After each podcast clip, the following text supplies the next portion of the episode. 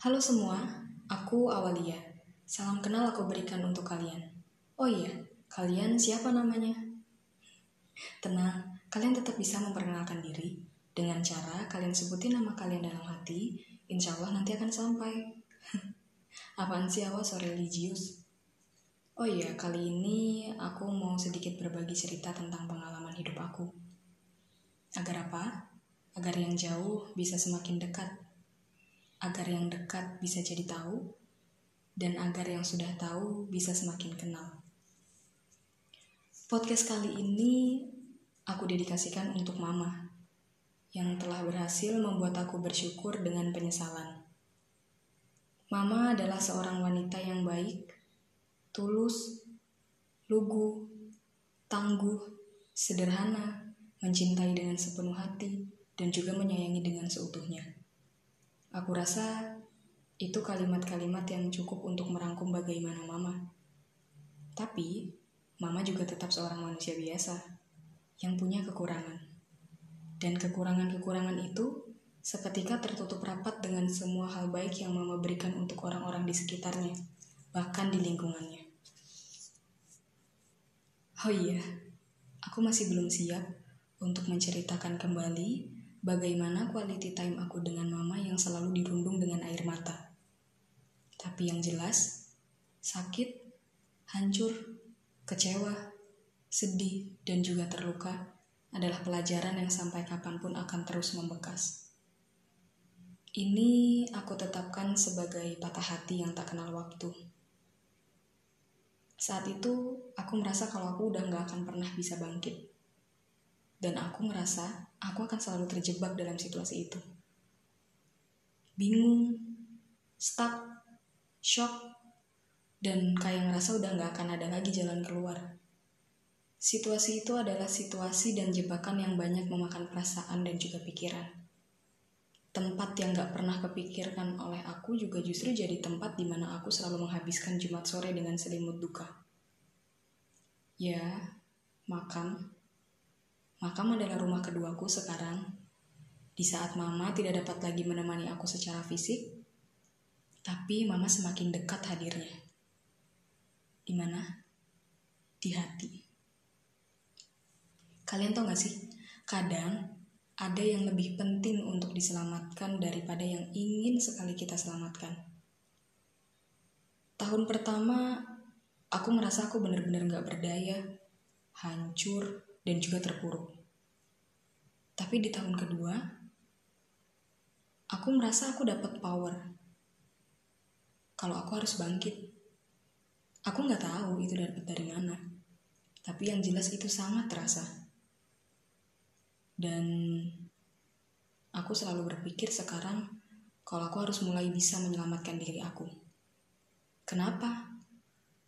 Ya karena mama memang benar-benar telah pergi. Mama benar-benar telah pulang ke rumah yang sesungguhnya.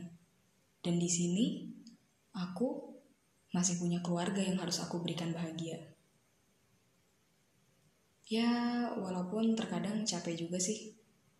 Pakai topeng bahagia, dan terlihat seolah-olah aku baik-baik aja. Tapi seperti kalimat yang sering aku dengar dari Bapak, dan ini adalah salah satu kalimat yang aku terapkan dalam hidup aku, kalimatnya begini, terpaksa, hancur, terbiasa. Entah kenapa kalimat itu selalu berakhir dengan mindset yang positif buat aku. Cerita ini sudah dapat tempat tersendiri di hati aku. Kaget Jelas, sangat kaget. Karena semua ini di luar ekspektasi aku. Ya, walaupun aku nggak pernah berani bermimpi macam-macam.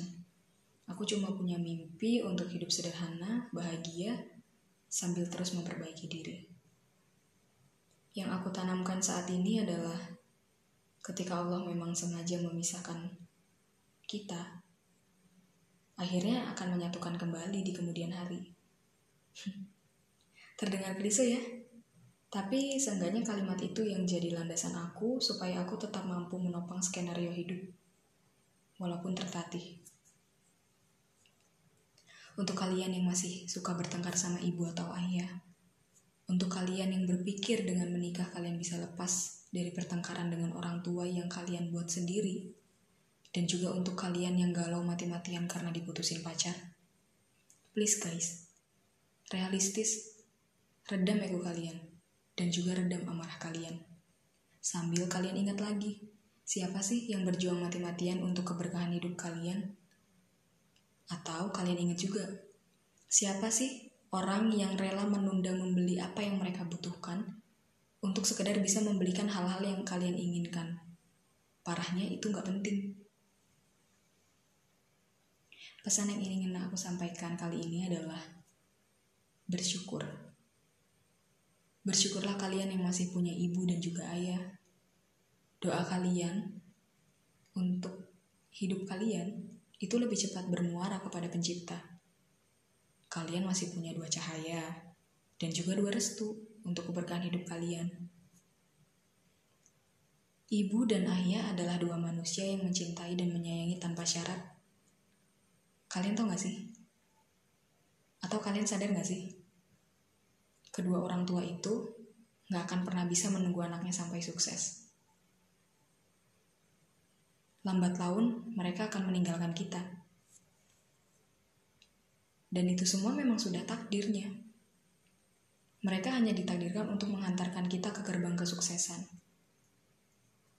Dan ketika mereka sudah mengistirahatkan diri, apa yang bisa kalian lakukan?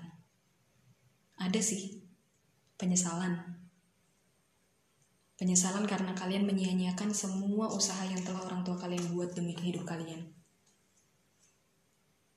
Tapi kalian kan udah gak bisa apa-apa lagi di saat itu. Kalian udah gak bisa lagi minta maaf, berterima kasih mungkin, membasuh kakinya, menciumnya, atau memeluknya. Tapi bagaimanapun, aku memang sudah harus menyatu dengan rumah yang berisi jutaan rasa dan juga kenangannya. Jadi, kalian bebas deh mau kenal aku seperti apa dan bagaimana. Tapi yang jelas, Aku adalah seorang wanita biasa yang terperangkap dalam dunianya sendiri. Karena menurutku, lisan, tulisan, dan nisan itu selalu berdampingan.